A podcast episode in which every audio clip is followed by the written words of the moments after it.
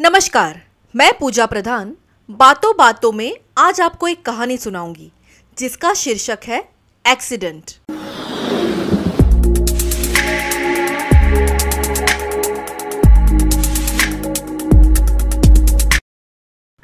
एक डॉक्टर बड़ी ही तेजी से हॉस्पिटल में आए।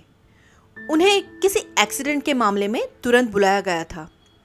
अंदर आते ही उन्होंने देखा कि जिस लड़के का एक्सीडेंट हुआ है उसके परिवार वाले बड़ी ही बेसब्री से उनका इंतजार कर रहे हैं। डॉक्टर को देखते ही लड़के के पिता बोले, आप लोग अपनी ड्यूटी ठीक से क्यों नहीं करते? आपने आने में इतनी देर क्यों लगा दी? अगर मेरे बेटे को कुछ हुआ तो तो इसके जिम्मेदार आप होंगे। डॉक्टर ने बड़ी ही विनम्रता से कहा, आई एम सॉरी, मैं हॉस्पिटल में नहीं था और कॉल आने के बाद जितना जल्दी हो सका मैं आया हूँ। कृपया आप लोग शांत हो जाइए ताकि मैं इलाज कर सकूँ। प्लीज़ रिलैक्स, शांत हो जाइए। लड़के के पिता गुस्से में बोले, क्या इस समय अगर आपका बेटा होता तो आप शांत रहते? अगर किसी की लापरवाही की वजह से आपका अपना बेटा मर जाए तो तो तो क्या करेंगे आप? पिता बोले ही जा रहे थे बोले ही जा रहे थे डॉक्टर ने कहा, भगवान चाहेंगे तो सब ठीक हो जाएगा। आप लोग दुआ कीजिए, मैं इलाज के लिए जा रहा हूँ। ऐसा कहकर डॉक्टर ऑपरेशन थिएटर में गए।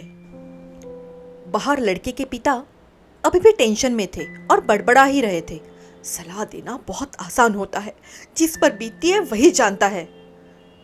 करीब डेढ़ घंटे बाद डॉक्टर बाहर निकले और मुस्कुराते हुए बोले, भगवान का शुक्र है, आपका बेटा अब खतरे से बाहर है। ये सुनते ही लड़के के परिवार वाले खुश हो गए और डॉक्टर से सवाल पर सवाल पूछने लगे।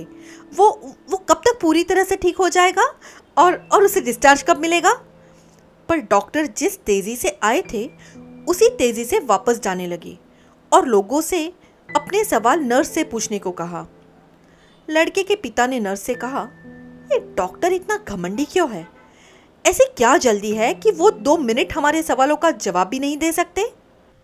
नर्स लगभग रोते हुए बोली, आज सुबह ही डॉक्टर साहब के लड़के की एक भयानक एक्सीडेंट में मौत हो गई है और जब हमने उन्हें फ़ोन किया था तब वे उसका अंतिम संस्कार करने जा रहे थे और बेचारे अब आपके बच्चे की जान बचाने के बाद अपने अपने लाडले का अंतिम संस्कार करने के लिए वापस लौट रहे हैं।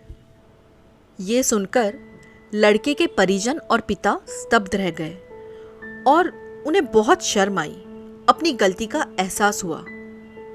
दोस्तों, बहुत बार हम किसी सिचुएशन के बारे में अच्छी तरह से जाने समझे बिना ही उस पर रिएक्ट कर देते हैं, पर हमें चाहिए कि हम खुद पर नियंत्रण रखें और पूरी स्थिति को समझे बिना कोई भी रिएक्शन न दें, स्पेशली नेगेटिव रिएक्शन, वरना अनजाने में हम उसे ही ठेस पहुंचा सकते हैं जो हमारा ही भला सोच रहा हो।